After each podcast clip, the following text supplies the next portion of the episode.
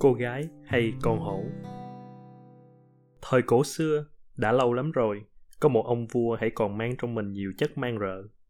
Ông ta có trí tưởng tượng phong phú, lại có cả quyền lực để biến những điều tưởng tượng rất kỳ quái thành hiện thực. Nhưng ông ta cũng hay phân tích các hành động của mình, và điều gì đã cho là đúng thì ông ta quyết thực hiện đến cùng. Nếu mọi chuyện trong gia đình và quốc gia êm đẹp, ông ta rất tốt bụng và thân ái. Còn khi có chuyện trục trặc ông ta lại càng tốt bụng hơn và thân ái hơn vì không gì khiến ông ta vui sướng bằng một dịp uống nắng các lệnh lạc và sang bằng những mấp mô. Trong số những biện pháp để làm điều đó, phải kể đến một vũ đài ai cũng vào được, là nơi mà sự trình diễn cái dũng mãnh của người và của thú có tác dụng làm cho tâm hồn các thần dân dịu bớt và trở nên thanh cao hơn. Nhưng cả ở đây cũng thể hiện rõ óc tưởng tượng dữ dội và bán khai của nhà vua. Vũ đài hoàng đế được xây dựng không phải để dân chúng đến nghe lời nói của những đấu sĩ đang hấp hối, cũng không phải để dân chúng có dịp nhìn tận mắt những cảnh tượng rùng rợn mà nhằm mục đích tăng thêm nghị lực tinh thần của họ.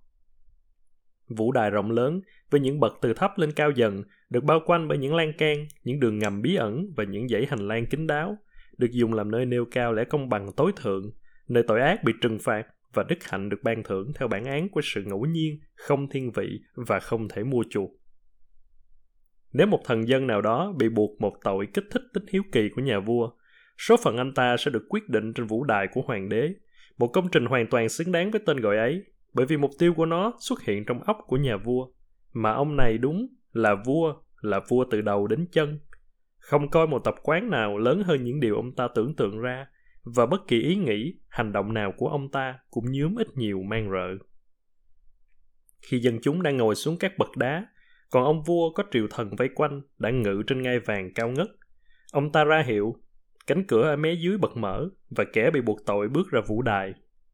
Đối diện với anh ta, ở phía bên kia vũ đài, có hai cánh cửa cạnh nhau và giống hệt nhau. Bổn phận và quyền hạn của anh ta là đến gần hai cái cửa ấy và mở một cửa ra. Anh ta có thể mở cửa nào tùy ý, không phải chịu bất kỳ sự tác động ngoài sự ngẫu nhiên không thiên vị và không thể mua chuộc đã nói ở trên từ sau một cánh cửa có thể xuất hiện con hổ đói hung dữ nhất nó chồm tới cắn xé anh ta ra từng mảnh để trừng phạt về tội lỗi mà anh ta đã phạm. Khi số phận tội nhân vừa được giải quyết theo cách ấy, tiếng chuông sẽ rung lên, những người được thuê sẽ than khóc và dân chúng cúi đầu ủ rũ lê bước về nhà. Họ buồn rầu vì ai đó trẻ trung và đẹp đẽ đến thế, hoặc nổi tiếng và đáng kính đến thế, mà lại phải chịu một số phận khủng khiếp dường ấy.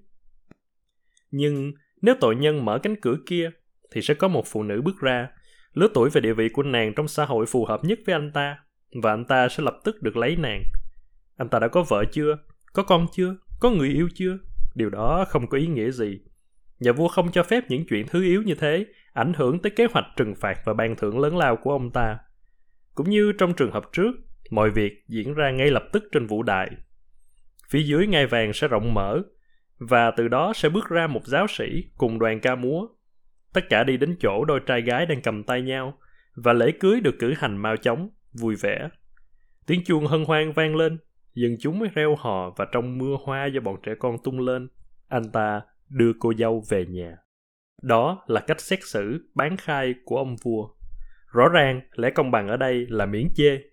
Tội nhân không thể nào biết cửa nào sẽ có cô gái bước ra, và anh ta mở cửa nào tùy ý, không có một chút khái niệm nào về việc sau một khoảnh khắc anh ta sẽ bị cắn xé tan tành hay sẽ được làm lễ cưới. Còn hổ khi thì chồm ra từ cửa này, khi thì từ cửa kia. Giải pháp xét xử này chẳng những công bằng mà còn triệt để, bị trừng phạt lập tức hoặc được ban thưởng lập tức dù anh ta có thích như thế hay không. Tục lễ ấy luôn thành công rực rỡ. Khi dân chúng kéo đến dự cuộc phán xử, không ai biết sẽ trông thấy cảnh đổ máu khủng khiếp hay lễ cưới vui vẻ Trạng thái mơ hồ ấy tạo nên sự hứng thú vô cùng hấp dẫn. Do vậy, mọi người dân thường đều dễ chịu, còn bộ phận có suy nghĩ của xã hội cũng không thể lên án cách xét xử ấy là thiếu công bằng, vì kết cục hoàn toàn phụ thuộc vào tội nhân. Nhà vua có một cô con gái xinh đẹp, rực rỡ như những điều tưởng tượng muôn màu muôn sắc của ông ta. Nàng cuồng nhiệt và uyển uy như chính cha nàng.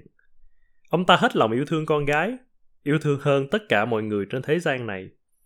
Trong số triệu thần của nhà vua, có một chàng trai, dòng máu cao quý và địa vị thấp kém của chàng đặt chàng vào hàng những nhân vật lãng mạn truyền thống, thường đem lòng yêu con gái các đấng quân vương. Nàng công chúa này hoàn toàn hài lòng về người yêu của mình, vì chàng đẹp đẽ và can đảm hơn tất cả các thanh niên trong nước. Nàng yêu chàng thấm thiết, và do nàng còn đôi chút bán khai nên sự thấm thiết ấy cháy bỏng và mãnh liệt. Tình yêu hạnh phúc của họ kéo dài nhiều tháng, và rồi nhà vua biết chuyện. Lập tức, ông ta quyết định cách xử sự. Chàng trai bị giam ngay vào ngục tối và đã ấn định ngài sẽ đưa chàng ra vũ đài hoàng đế. Đây tất nhiên là một sự kiện cực kỳ quan trọng, cho nên cả nhà vua, cả toàn dân đều hết sức quan tâm đến cuộc thử thách này. Một chuyện như thế, trước kia chưa bao giờ có.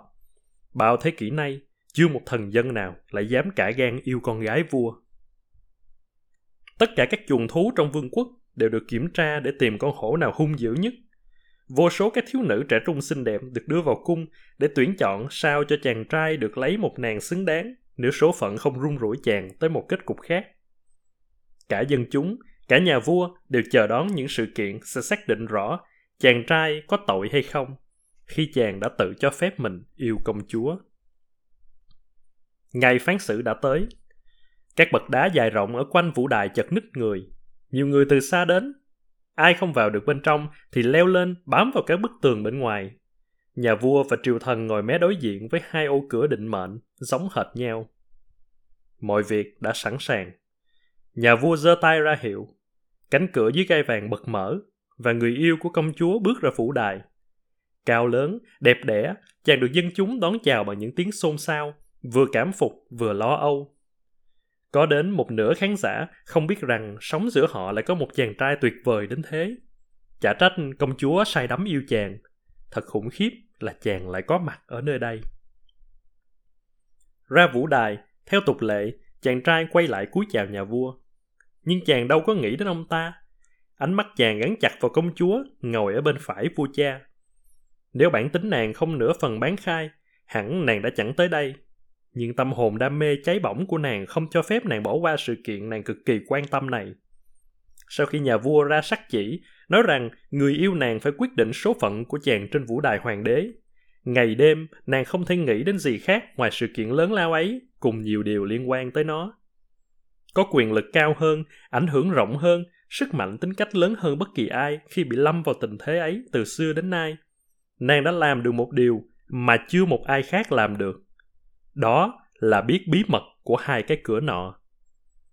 Nàng biết sau cánh cửa nào có con hổ, còn sau cánh cửa nào có cô gái đang chờ đợi.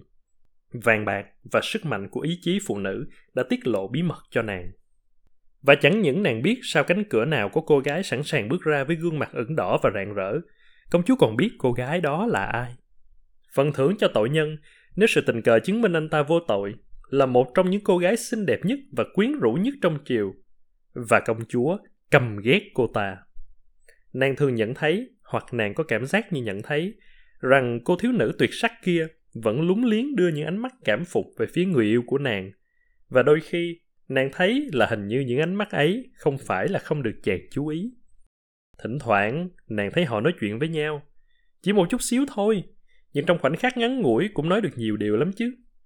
Có thể đó chỉ là những chuyện tầm phào, nhưng làm sao nàng biết được?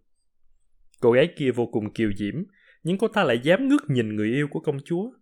Bằng toàn bộ dòng máu hay còn mang rợ của mình, công chúa căm ghét cái cô gái đang run rẩy và ửng hồng đôi má ở đằng sau cánh cửa im lìm.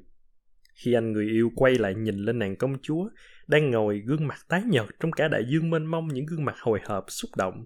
Ánh mắt họ gặp nhau, và nhờ linh cảm của người đang yêu, chàng thấy rõ là nàng biết sau cánh cửa nào có con hổ, còn sau cánh cửa nào có cô gái chàng cũng vẫn nghĩ rằng nàng sẽ biết điều đó. Chàng hiểu tính cách của nàng, cho nên chàng tin chắc công chúa không thể yên lòng, chừng nào còn chưa biết được cái điều không một ai biết, kể cả nhà vua. Điều duy nhất chàng trai có thể hy vọng là công chúa sẽ biết bí mật kia, và vừa thoáng nhìn nàng, chàng hiểu là nàng đã biết được. Và thế là ánh mắt rất nhanh, rất nôn nóng của chàng như muốn hỏi, cửa nào? Nàng hiểu rõ như thế chẳng khác gì chàng hét lên mà hỏi thật to vậy. Không thể để mất một khoảnh khắc nào. Câu hỏi được đưa ra trong một thoáng. Câu trả lời cũng không thể lâu hơn. Tay phải nàng đặt trên một chồng gối. Rất nhanh và rất kín đáo. Nàng hơi nhích tay sang bên phải. Động tác đó chỉ riêng người yêu của nàng trông thấy. Tất cả các ánh mắt khác đều hướng về phía con người dưới vũ đài. Chàng quay người và với bước chân nhanh nhẹn rắn rỏi đi sang mé đằng kia vũ đài. Tất cả trái tim như lặng đi tất cả các hơi thở như ngưng lại. Không một chút lưỡng lự, chàng lại gần cái cửa bên phải và mở ra. Từ sau cánh cửa ấy, ai sẽ chạy ra? Con hổ hay cô gái? Càng ngẫm nghĩ câu hỏi này, ta càng khó trả lời. Nó dội vào mê cung rắc rối và ngõ quách ngân co của những đam mê mà thoát ra khỏi đó không dễ. Độc giả thân mến, bạn hãy nghĩ về điều đó, nhưng như thể cách giải quyết phụ thuộc không phải là vào bạn mà là vào nàng công chúa bán khai cuồng nhiệt, tâm hồn đang bị nung nóng đến sáng trắng bởi ngọn lửa tuyệt vọng và ngọn lửa ghen tuông. Nàng đã mất chàng, nhưng ai sẽ được chàng?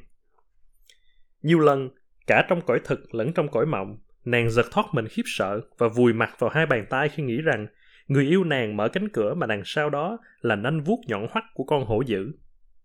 Nhưng còn nhiều lần hơn, nàng thấy chàng ở bên cánh cửa kia. Nàng nghiến răng ken két vò đầu bứt tóc. Khi trong những giấc mơ cay đắng, nàng thấy chàng sung sướng khôn cùng lúc mở cửa có cô gái. Ruột gan nàng như lửa đốt, khi nàng thấy chàng lao đến với cô gái đôi má ửng đỏ kia, còn mắt chàng long lanh về ý thức được rằng mình đã chiến thắng. Khi nàng thấy tấm thân chàng toát lên niềm vui sướng lại được sống trên cõi đời này. Khi nàng nghe thấy những tiếng reo hớn hở của đám đông, tiếng chuông rống rã ngân vang hạnh phúc khi nàng trông thấy ông giáo cùng đoàn tùy tùng hân hoan tới chỗ cặp trai gái và tuyên bố họ là vợ là chồng ngay trước mắt nàng. Và khi nàng thấy họ sống đôi, bước đi giữa những bông hoa trong tiếng reo hò vang trời của đám đông phấn khởi, ác hẳn tiếng hét tuyệt vọng duy nhất của riêng nàng. Hay tốt nhất là cứ để chàng chết ngay đi và đợi nàng ở thế giới bên kia đầy hạnh phúc. Nhưng còn con hổ đói hung dữ những tiếng gào rú và máu. Để trả lời người yêu, nàng chỉ cần một khoảnh khắc. Nhưng quyết định thì nàng đã có sẵn sau nhiều ngày, nhiều đêm dằn vặt suy nghĩ. Nàng biết chàng sẽ hỏi nàng nàng đã quyết định sẽ trả lời ra sao. Cho nên không mảy may lưỡng lự, nàng nhích tay sang bên phải. Câu hỏi về quyết định của nàng không phải là một câu hỏi dễ, và tôi không có quyền tự coi mình là người duy nhất có thể trả lời. Bởi vậy tôi nhường quyền trả lời cho tất cả các bạn. Ai bước ra vũ đại, cô gái hay con hổ?